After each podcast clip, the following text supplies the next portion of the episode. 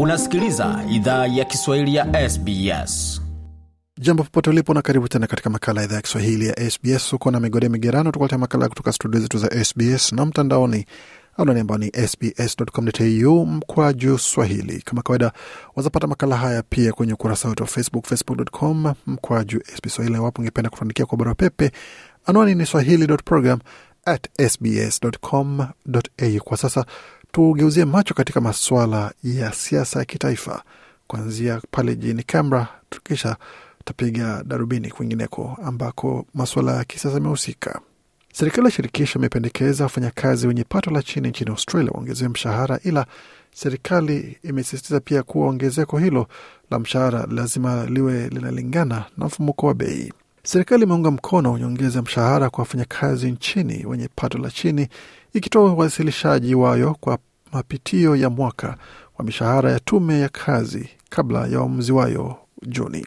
Uwasilishaji wa serikali haujatoa pendekezo la kiwango cha nyongeza ya mshahara, ila imehamasisha tume hiyo ihakikishe mishahara halisi ya Waustralia wenye pato la chini hairejei nyuma. Hata hivyo, haijawadokeza pia kuwa mishahara yote inastahili ongezeka kulingana na mfumuko wa bei au kuwa mfumuko wa bei ndiyo sababu pekee ambayo tume ya haki kazini inastahili zingatia. Chama kinachowakilisha wafanyakazi maarufu ACTU kwa upande wacho kinaweka shinikizo kwa ongezeko la kima cha chini cha mshahara wa asilimia saba pamoja na mishahara mingine kulingana na mfumuko wa bei. Wakati chumba cha biashara na viwanda nchini Australia kimependekeza ongezeko la kima cha chini cha asilimia tatu nukta tano au senti 75 kwa saa hadi zifikapo takriban dola 841 na senti 4 kwa wiki. Akizungumzia hoja hiyo, waziri mkuu Anthony Albanese amesema kwamba serikali haitaweka takwimu kwa kima cha chini cha nyongeza ya mshahara, ila ataunga mkono nyongeza ya kuwasaidia watu ambao wanakabiliana na hali ngumu ya ongezeko ya gharama ya maisha. Huyu hapa na maelezo zaidi. The Fair Work Commission uh, will take into account a range of factors including Tume ya haki ya kazi itazingatia masuala kadhaa yanayojumuisha watu ambao wanapokea kima cha chini cha mshahara wanakabiliana na wakati mgumu, na nina uhakika tume ya haki ya kazi itazingatia hilo. Tutafanya wasilisho letu na haitakuwa na takwimu kama vile serikali zimefanya, ila kile ambacho hatujafanya na tofauti na chama cha mseto ambao huzungumza kuhusu gharama ya maisha, ila hawachukui hatua ya kusaidia panapokuwa ongezeko kwa kima cha chini cha mshahara. Naye waziri wa mahusiano ya viwanda Tony Burke amesema kwamba wafanyakazi wanaopokea kima cha chini cha mshahara nchini, haswa wanawake, wanahitaji ongezewa mshahara kwa sababu wameathiriwa pakubwa kwa ongezeko la mfumuko wa bei. Huyu hapa na maelezo zaidi. Kinachofanyika kwa wafanyakazi wa pato la chini ni kama unapojaribu kukimbia kuabiri basi, ila basi linaenda kwa kasi zaidi ya vile unaweza kimbia, na bili zinapoendelea kuja, mishahara ya watu haiwezi imudu, na tunataka hakikisha kuwa wafanyakazi wenye pato la chini wanaweza jimudu na kuabiri basi. Kile ambacho wasilisho hili linafanya ni sambamba na lile neno ambalo lilisababisha matatizo kwa serikali iliyopita, wakati kiongozi wa upinzani ambaye sasa ni waziri mkuu Anthony Albanese alisema kwamba bila shaka hatutaki ona mishahara ya wafanyakazi wa pato la chini ikirudi nyuma, ila baadhi ya wadau wanasema kwamba ongezeko kubwa la kima cha chini cha mshahara itachochea mfumuko wa bei na uwezekano wa kuunda mishahara isiyodhibitika. Kwa upande wake Tony Burke amepinga wazo hilo akisema kwamba ukuaji wa wimbi la sasa ni dogo sana kuchangia kwa kiwango cha juu cha mfumuko wa bei nchini Australia. Bwana Burke tena,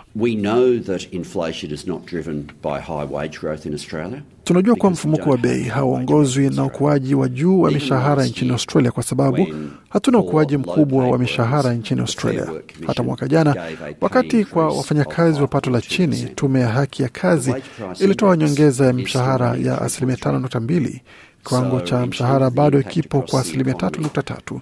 Kwa hiyo kwa upande wa madhara katika uchumi, dhana kuwa itakuwa kichochezi cha mfumuko wa bei si kweli. Kitu cha pili ni kile ambacho tumeona tangu wakati huo ni mishahara kuanza kuongezeka wakati mfumuko wa bei unapungua. Kwa hiyo kila aina ya data tumekuwa nayo kufikia sasa imekuwa kinyume cha utabiri mbaya tuliopewa. Mchumi Chris Richardson anasema kwamba ongezeko la mishahara kwa wafanyakazi wenye pato la chini hautochochea mfumuko wa bei, ila amekiri inaweza kuwa vigumu kwa baadhi ya biashara ndogo ili ziwalipe wafanyakazi wao zaidi. Huyu hapa na maelezo zaidi. consistently throughout, um, people have been too scared. Mara kwa mara watu wamekuwa na uoga kuhusu mishahara ikikimbiza bei na kushinikiza mfumuko wa bei. Ni hatari, ila si hatari kubwa tu kwa sababu kundi hili linalipwa mishahara mdogo, hawalipwi hela nyingi katika uchumi na hawachangii dola nyingi katika uchumi. Itakuwa vigumu kama unamiliki mgahawa aina ya biashara inayowaajiri watu kwa pato la chini. Kuna uwezekano baadhi yazo zitafungwa na baadhi ya ajira hizo zitapotea, kwa sababu daima hii ni biashara. Hata hivyo, ni busara kufikiria kuwa na ongezeko muhimu kwa kima cha chini cha mshahara. Uh, even so, it does make sense to have a solid increase to that minimum wage. alisema Bwana Richardson. Wakati huo kiongozi wa upinzani Peter Dutton alitumia janga la gharama ya maisha kujaribu kupata kura kwa chama cha mseto katika chaguzi dogo la eneo bunge la Aston mjini Melbourne jana Jumamosi. Bwana Dutton alisema serikali imefeli kutoa mishahara ya juu iliyoahidi na Well, everybody wants to see an increase in wages. We want to provide support. kila mtu anataka ona ongezeko la mishahara. Tunataka toa msaada kwa wafanyakazi, hususan wafanyakazi wa pato la chini, na bila shaka tatizo ni kwa wafanyakazi kwa sasa. Ni waziri mkuu Albanizi alisema kabla ya uchaguzi mkuu, ilikuwa moja hadi ahadi 15 ambazo zimevunjwa kufikia sasa, kuwa kutakuwa ongezeko halisi la mishahara. Bila shaka chini ya serikali hii mishahara imerudi nyuma kwa sababu leba imechochea mfumuko wa bei, ambayo ina maana unalipa zaidi unapolipia bidhaa. Unapoweka petroli ndani ya gari, ina maana pia kuwa unapolipa hela zaidi kwa bili yako ya gesi, na ina maana pia kuwa unalipa zaidi kwa bima yako na hata kwa ongezeko ya mshahara hauimudu. Kwa hiyo si ajabu watu wamekasirikia leba na jinsi imefeli kutimiza ahadi zake. Waustralia wawezisema kwamba wako katika hali nzuri zaidi kuliko walivyokuwa miezi kumi iliyopita leba iliposhinda uchaguzi. Hata hivyo, kauli hiyo ya bwana Dutton haikutosha kuwashawishi wapiga kura katika eneo bunge la Aston ambao waliipa leba ushindi wa kihistoria katika eneo bunge ambalo limewakilishwa na chama cha mseto tangu mwaka elfu moja mia kenda tisaini na ishirini. Kwa makala na mengine mengi zaidi kama tembelea tovuti yetu anwani ambayo ni sbs.com.au mkwaju Swahili. Makala yaliandaliwa na waandishi wetu Sofia Tarik na Gode Migerano. Hii ni idhaa Kiswahili ya SBS. Je, unataka kusikiliza taarifa zingine kama hizi? Sikiliza zilizorekodiwa kwenye Apple, Google, Spotify au popote pale unapozipata.